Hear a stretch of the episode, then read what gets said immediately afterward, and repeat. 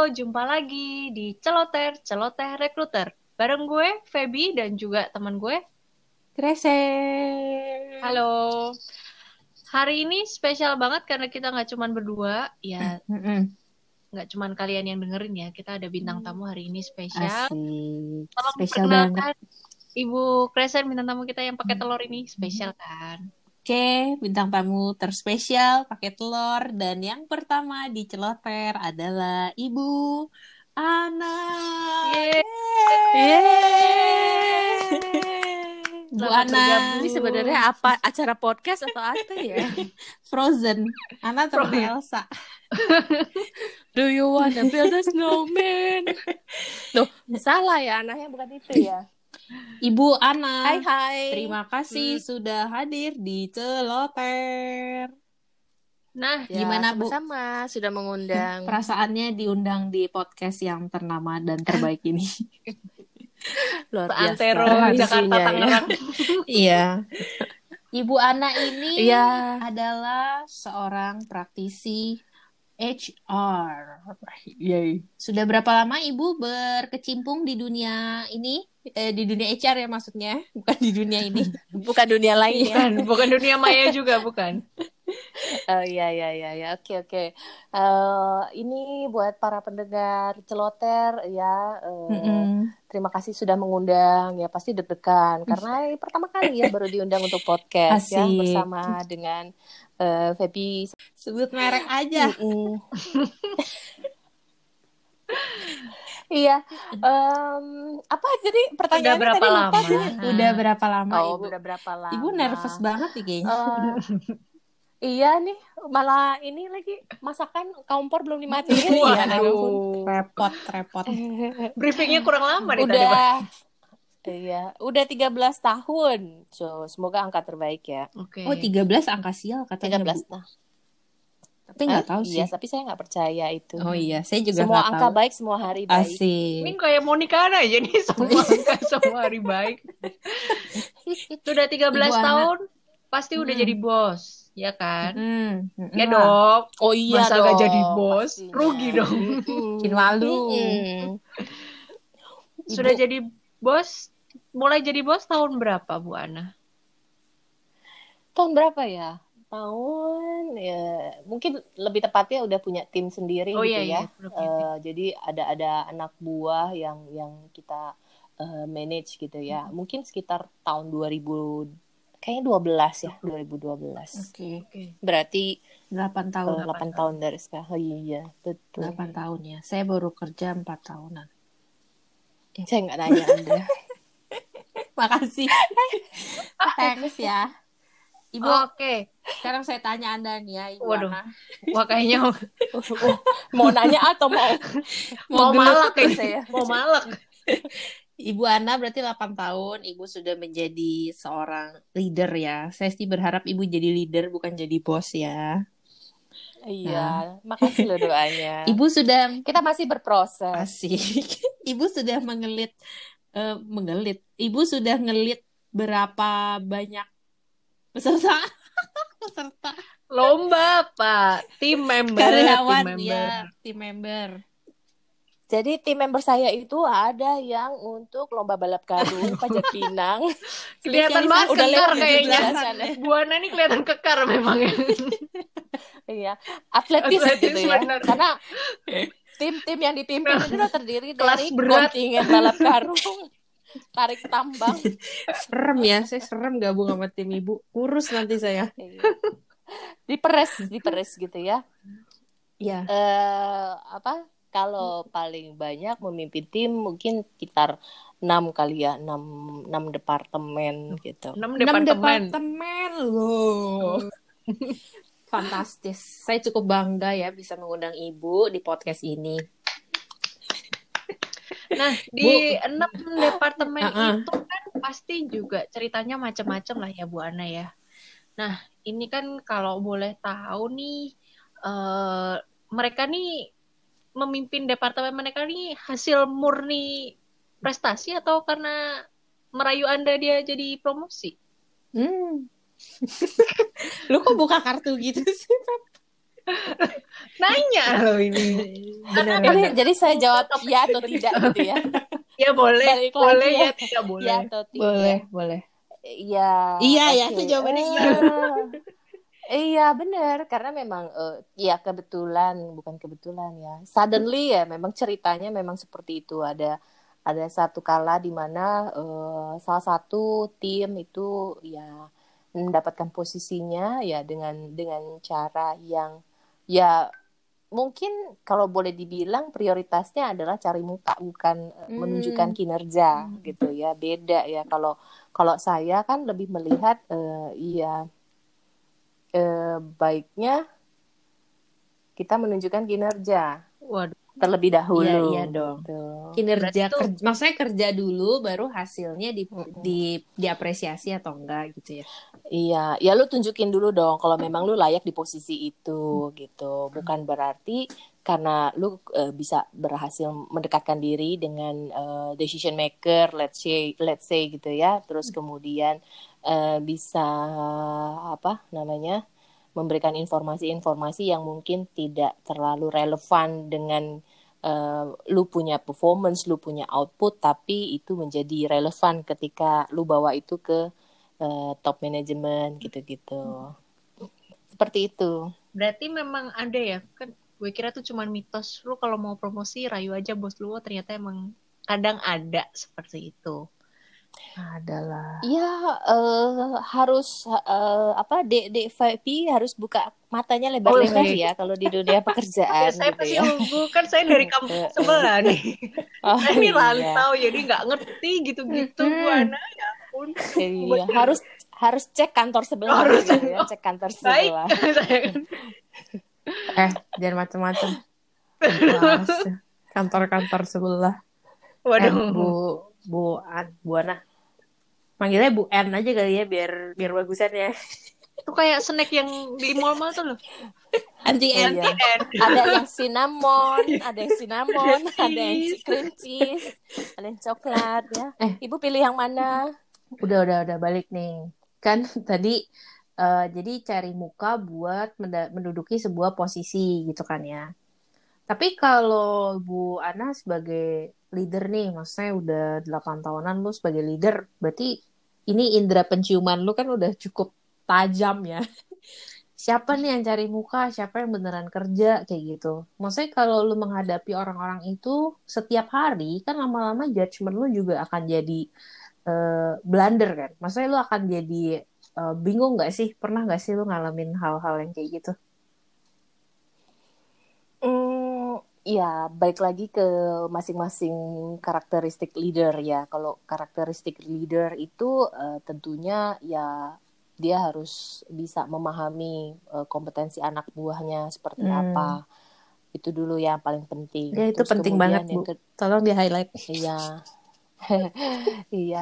Jadi kalau misalnya dia tahu bahwa eh, anak buahnya ini punya kompetensi apa saja, dari sana kan dia bisa eh, memberikan judgement terhadap eh, apa kemudian dari hasil penilaian outputnya lah ya outputnya dia bisa memberikan output seperti apa terus kita nilai dia punya eh, kompetensinya seperti apa terus kemudian juga kita jadi ya kita bergaul ya pasti ya kalau misalnya dengan eh, eh, tim kita kan nggak mungkin ya gue leader lu eh, tim gue ya terserah lu lu mau nyebut Iya. kali juga terserah gitu kan tapi kan pasti kita mingle kita gaul terus kita mm, eh, mengenal lebih jauh eh, gak hanya dari sisi pekerjaan gak hanya si- dari sisi profesional gitu tapi Hmm. juga kita eh, mau tahu lebih banyak biasanya tentang eh, apa kesukaannya dia tanggal lahirnya terus kemudian Tanggal lahir. lainnya Masih Biar kado. dapat Iya kado. dong.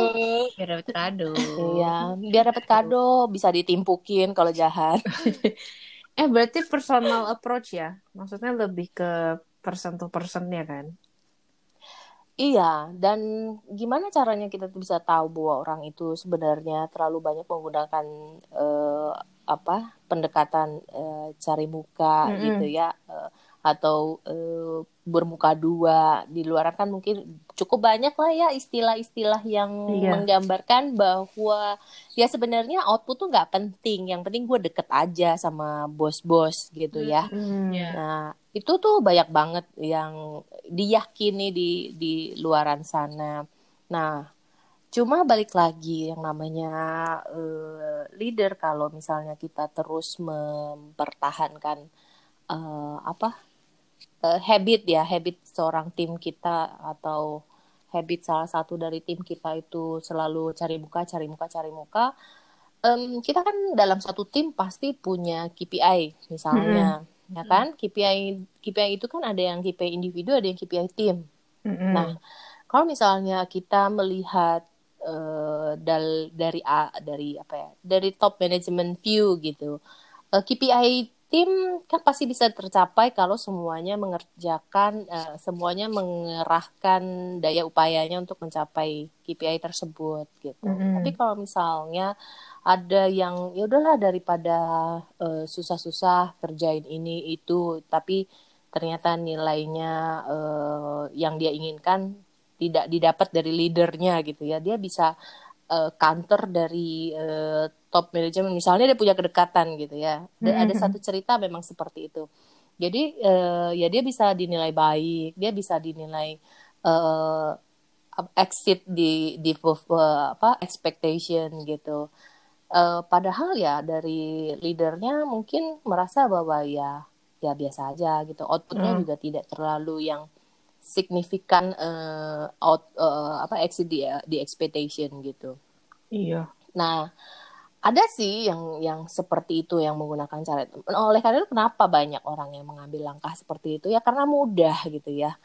Hmm. Mudah dan uh, hmm, ya cepat kalau memang tapi kalau cepat ini kan tergantung dari seberapa baik dia men, bisa menjalin uh, apa hubungan yang di luar pekerjaan yang lebih intens ya kan iya. sampai menjalin hubungan yang gitu yang enak-enak juga bisa aja gitu ya dunia ini kan waduh. kan selalu seperti itu waduh, waduh, waduh, waduh. Iya. betul betul ibu eh bu bu tapi ini kan anda sebagai leader sekarang saya mau bertanya saya kan saya kan cerek ya maksudnya kan masih ya elah stop masih gitu kan. lah ya. Stop gitu kan. Nah, step jadi step man. Iya, jangan jadi step ya nanti ya. saya staff kan. Saya staff pasti reportnya anggaplah ke manajer gitu ya. Nah, manajer itu kan report lagi ke atasnya, ada head of departemennya, mungkin kayak Ibu Ana sekarang gitu kan. Ibu kan mengepalai satu direktorat gitu kan, di bawahnya beberapa departemen. Nah, manajer itu kan punya anak buah lagi nih. Ya. Nah, itu saya gitu kan ya. saya manajer ibu anak gitu kan. Nah gimana kalau contoh ini contoh loh ya. Si manajer ini dengan pintar membungkus jadi ide anak buah dia ide staff-staff itu dibungkus sama dia dirangkum menjadi ide dia ya ide manajer terus naik ke atasnya ke GM jadi ide dia.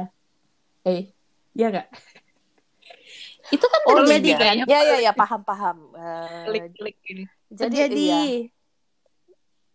Iya, jadi gimana? Gini, ya, apa namanya? Tolong saya butuh verifikasinya. Kayaknya saya bukan Milen Cyrus hari ini.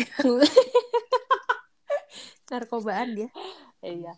Nah, uh, ya itu mungkin nggak terjadi pada diri lu ya banyak kok di luaran mm -hmm. sana itu terjadi ya nggak usah disebut ya temen terdekat uh, gue sendiri juga pernah ngalamin hal itu sehingga akhirnya dia harus uh, bahkan diputus hubungan hengkang. kerjanya nggak hengkang hmm. tapi diputus hubungan kerjanya karena dinilai tidak perform ya karena hmm. masalah-masalah hmm. yang seperti itu gitu kan nah kalau kalau gini, jadi uh, mungkin cara mengakalinya ya, cara mengakalinya mm -hmm. terjadi hal seperti itu kalau misalnya satu dua kali kita sudah tahu bahwa ada tipikal leader yang yang mengambil kesempatan itu untuk menaikkan namanya, terus kemudian uh, tanpa menghargai atas ide atau inovasi yang sudah dilakukan oleh timnya uh, ya kalau seperti itu ya berarti kita sendiri yang sudah harus mulai mengendalikan respon kita terhadap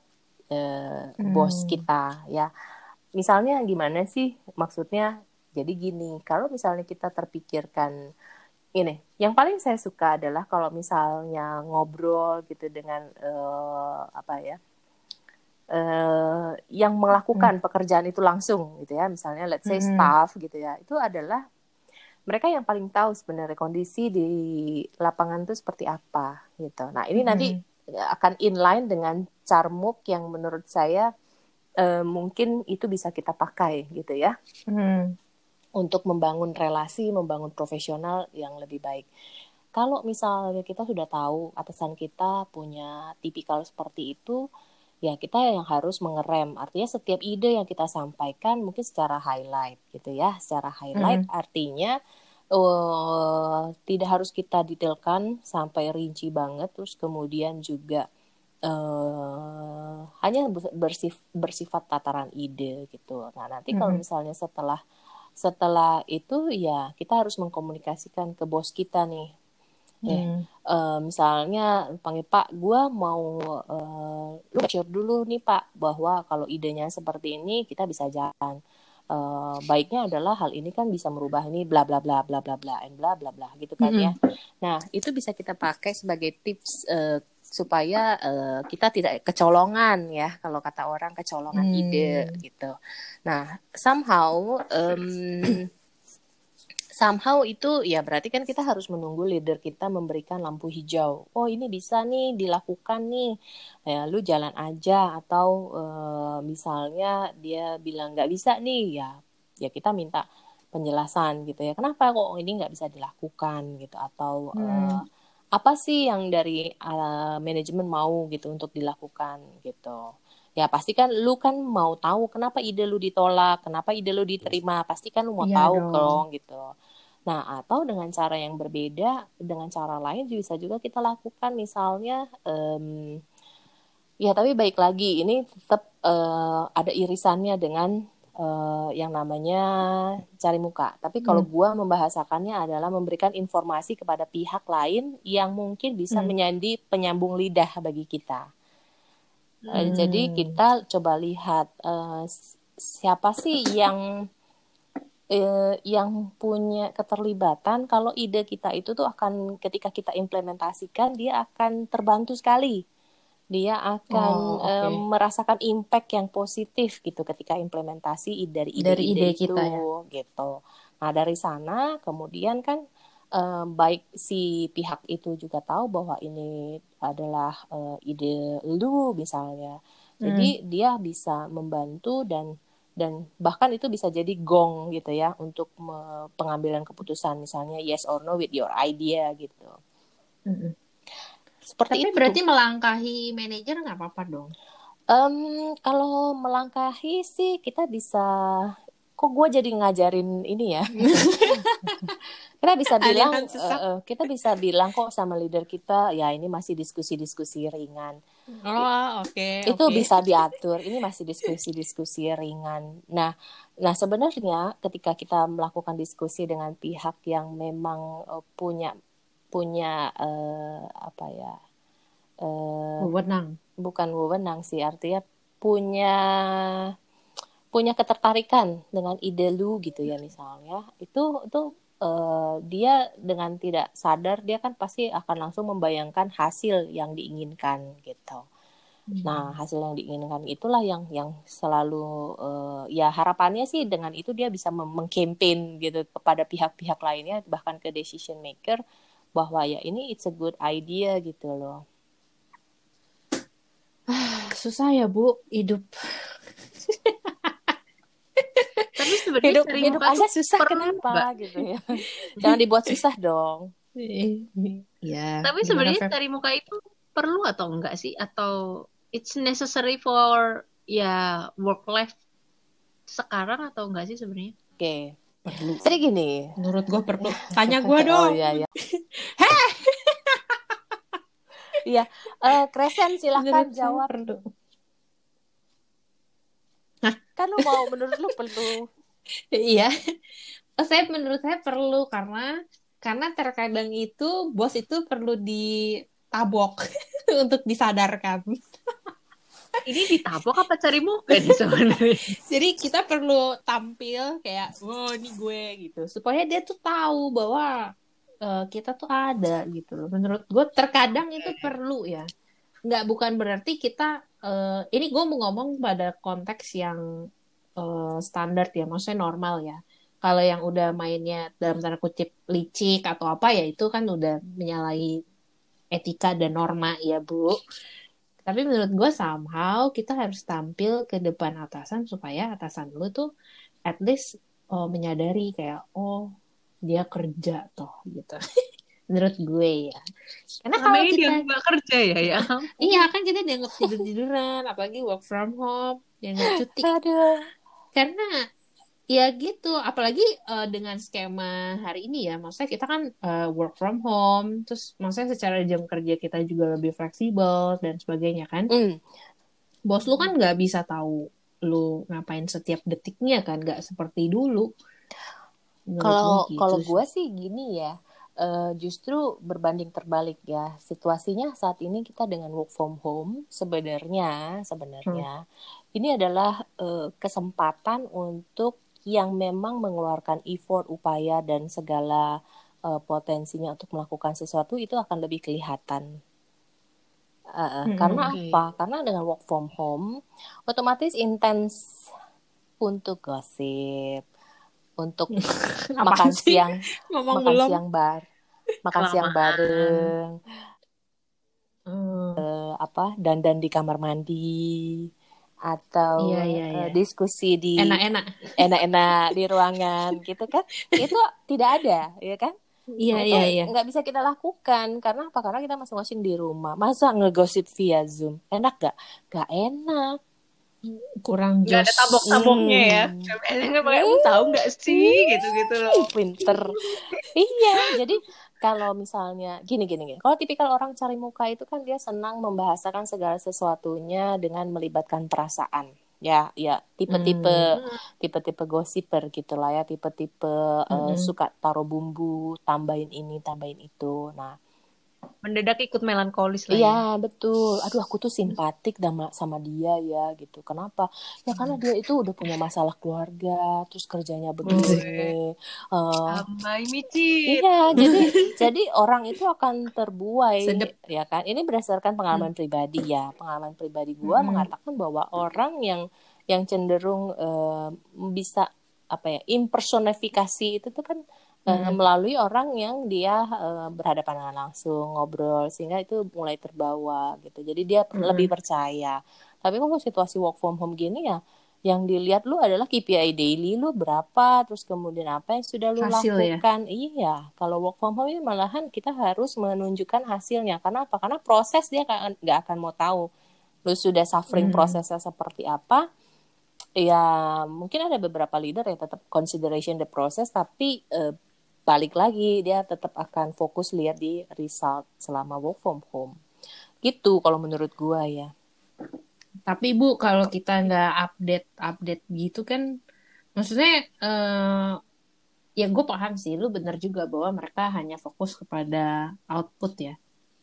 Itu dari dari penelitian juga menyatakan hal yang sama. So ilmiah nggak gue?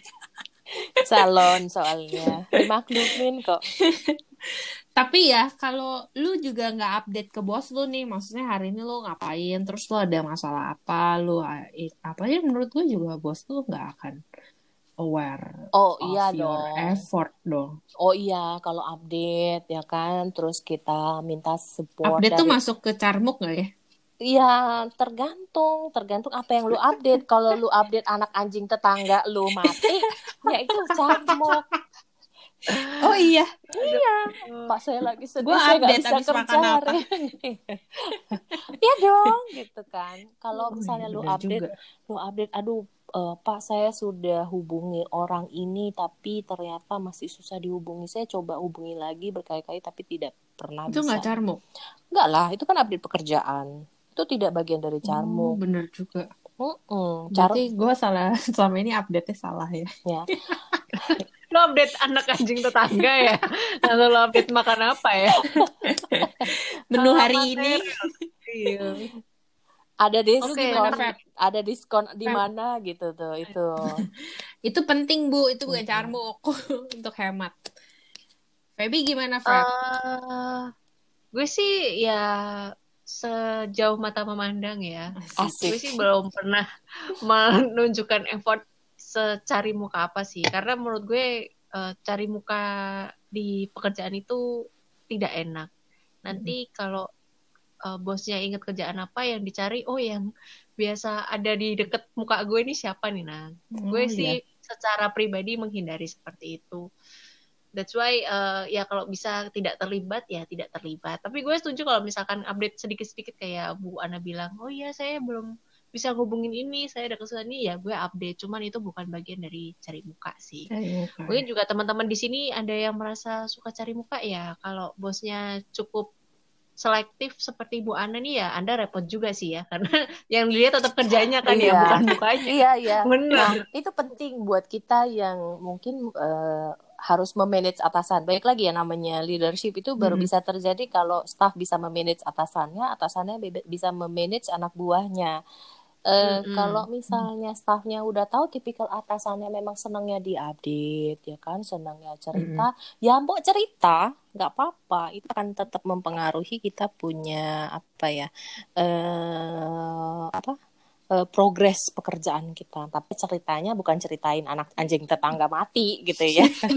Beda. Yang relevan, cerita. Ya, kan? yang relevan ya kan. Terus Iya, iya, kemudian iya. kalau punya atasan yang tipikalnya ya gue eh, mau tahu semuanya dari dari progres pekerjaan ya pokoknya lu bikinin gue report ya gue baca dari report ada juga gitu kan Nah, Mhm. kalau anak-anak lu anak-anak psikologi di luar sana mungkin kenal karakter eh, yang diambil dari alat, tes DISC, Mhm. ada yang dominan, ada yang influence, ada yang steady, ada yang compliance. Nah, itu kan cara memanage atasannya dengan tipikal dari DISC itu, tipe-tipe DISC itu juga beda-beda gitu.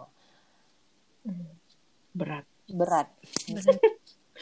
Bu, tapi kalau eh eh, tadi gue mau nanya apa ya? Oh, kalau bosnya kebanyakan report gimana? Bu, repot saya. Dari report jadi repot. Nah, Report mulu Nah, mintanya. itu dia. Jadi kalau nah, oke, eh, gua akan jelasin mana yang Bagaimana cara buat Iya. report? Gue gebuk. mau gue gue ajarin ya. Panjang. Enggak. Oke, sesi selanjutnya kita bisa bikin podcast dengan Iya. cara bikin report. Oh enggak, lu aja ngomong sendiri. Jadi kadang kenapa kok eh, tadi di awal gue sempat bilang kan kalau misalnya carmuk itu bisa juga kita pakai untuk eh, sesuatu yang punya impact lebih baik gitu ya. Ya. Gini, eh mungkin eh, yang yang dimaksud di sini lebih ke menggunakan apa? Menggunakan proses kemudian apa yang kita ketahui dari pekerjaan kita untuk Hmm. arah yang lebih baik. Misalnya kita mau melakukan Mm-mm. improvement yang cukup besar misalnya gitu. Nah, ketika melakukan improvement itu atau mau mengusulkan itu, ya baiknya kita lihat dulu medan yang harus kita hadapi. Ya kan? Kalau Mm. medan yang kita harus hadapi ternyata hmm, rasa-rasanya kita harus analisa eh, kayaknya mungkin cuma dua tiga orang dari orang pengambil keputusan itu yang akan mendukung kita gitu misalnya. Nah itu kita Hmm. harus bisa eh, apa ya? Mungkin orang-orang lebih suka dengan istilah underground. Hmm. Oh, under table. Oh, under under table. table. Gue tau under table. Under table ngapain Under table. bu? Underground kayak dukem bu, musik underground gitu loh. Kita under Orientasinya table. Ya, jadi mungkin eh, kita lebih bisa mendapat eh, ya mungkin kalau bahasa eh, yang yang lazimnya eh, kita mendapatkan masukan gitu ya, mendapatkan masukan lebih gitu. Nah, molesnya pinter Iya, ya. ingin mendapatkan masukan lebih gitu ya. Kita mau brainstorming Mm-mm. ya. Itu juga bisa Mm. kita pakai. Ya supaya Masuk, kita masuk. bisa jual ide-ide kita. Nah, itu yang yang kalau menurut gua ya, itu adalah carmuk yang positif. Ya artinya ya somehow kita butuh melakukan apalagi kalau misalnya kita sudah ada di posisi ya middle middle yang memang harus eh, punya strategi yang cukup berbeda gitu untuk Mm-mm. menggolkan suatu ide gitu karena kan ya pasti eh, dukungan orang yang cukup banyak itu yang bisa mendatangkan potensi untuk bisa di di okein gitu lu punya ide dijalanin gitu Iya. Nah itulah contohnya misalnya kita bisa pakai carmuk di dunia profesional dengan baik Luar biasa Ibu Ana. Pengalamannya sudah banyak sekali ya Ibu Ana ya.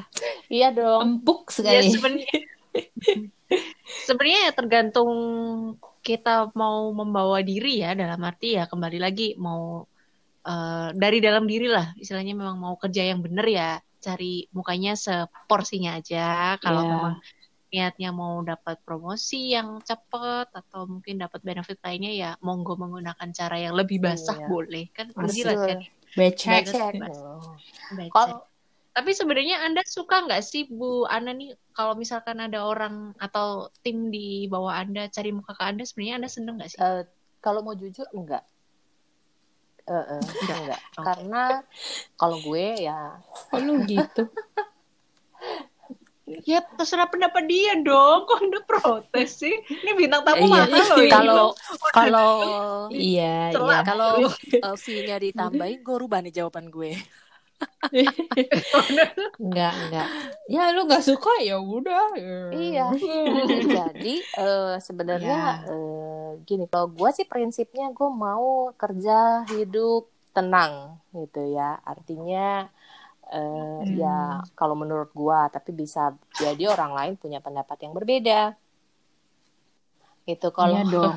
Pastinya. kalau hidup lu eh, kerja aja udah cukup eh, terbebani gitu ya dengan lu mencoba cari muka terus apalagi nanti suatu saat lu akan kebongkar semua nama baik dan kredibilitas itu yang lebih eh, menjamin secara karir lu akan jangka panjang lebih baik gitu ketimbang kalau sekarang you bisa dapetin sesuatu dengan cara yang singkat, cepat, praktis, instan gitu ya. Nah, tapi untuk mempertahankannya ya kalau boleh dibilang mungkin lebih sulit gitu. Gitu. Mm-mm. Ya. Jadi memang harus berangkat dari hati ya. Hati Bekerja dengan yang hati. paling dalam. Nggak usah nyanyi. pakai tangan. Ya, Bekerja nggak pakai tangan susah. Pakai otak. Jagalah hati. Jangan kau sakiti. Tolong dong. Oh iya. iya, Ramadan iya. masih lama Bu. Kita Bu Christmas dulu ya karena itu yang lebih dekat ya. Oke, oke. Iya. Iya. Ya. Oke, seru ya ngobrol sama Ibu Ana. Masa sih? Kok gue nggak merasa membawa seru? banyak inspirasi. Waduh, waduh, waduh. Kurang ajar loh. Bagus diundang Iya. loh. Iya iya saya juga senang. Saya Iya. merasa eh, terhor eh, apa, terhormat Terhormat ya. diundang oleh podcast celoter. Ya mungkin kalau misalkan kita punya topik lain, boleh lah ya diundang ya. Iya, Diskon, boleh, diskon. Boleh. Undangan boleh. kedua diskon Boleh. lah ya, diskon. Di depan saya udah bilang fee- fee- fee-nya eh, beli satu gratis satu. Hmm, Oh, bagus. baik. Baik, Berarti baik, pasti baik. akan ada yang kedua ya. Kan gratisnya Iya. belum dipakai. Saya gratisan, Ibu. Ya. ya, jadi eh, kita kayaknya mau menutup obrolan Jangan, Hari ini ya. jangan, jangan. Yang berat ini ya, yang berat ini. Hari ini bahasannya cukup berat, cukup dalam, tapi semoga bermaknanya juga dalam. Jadi untuk teman-teman yang suka jilat menjilat, cari mencari, mencari muka gitu ya. Mungkin kalau yang berlebihan ya silakan Anda bertobat, kembali ke jalan yang lebih baik ya Feb ya. Eh, nanti kalau terlalu jauh terjerumus susah untuk kembali terlalu nyaman gitu ya Feb Nanti jadinya kalau kerjaan, maksud saya pindah kerja ke mana-mana nanti ya habitnya begitu terus kan juga nggak enak kan. Nanti nama baik tercoreng seperti itu. Oke Baik. oke. You Sama-sama Ibu Ana untuk juga. Terima ceritanya. kasih. sampai jumpa. Thank you juga yang udah dengerin. Semoga bermanfaat ya. Oke. Bye. Dadah. Bye-bye. bye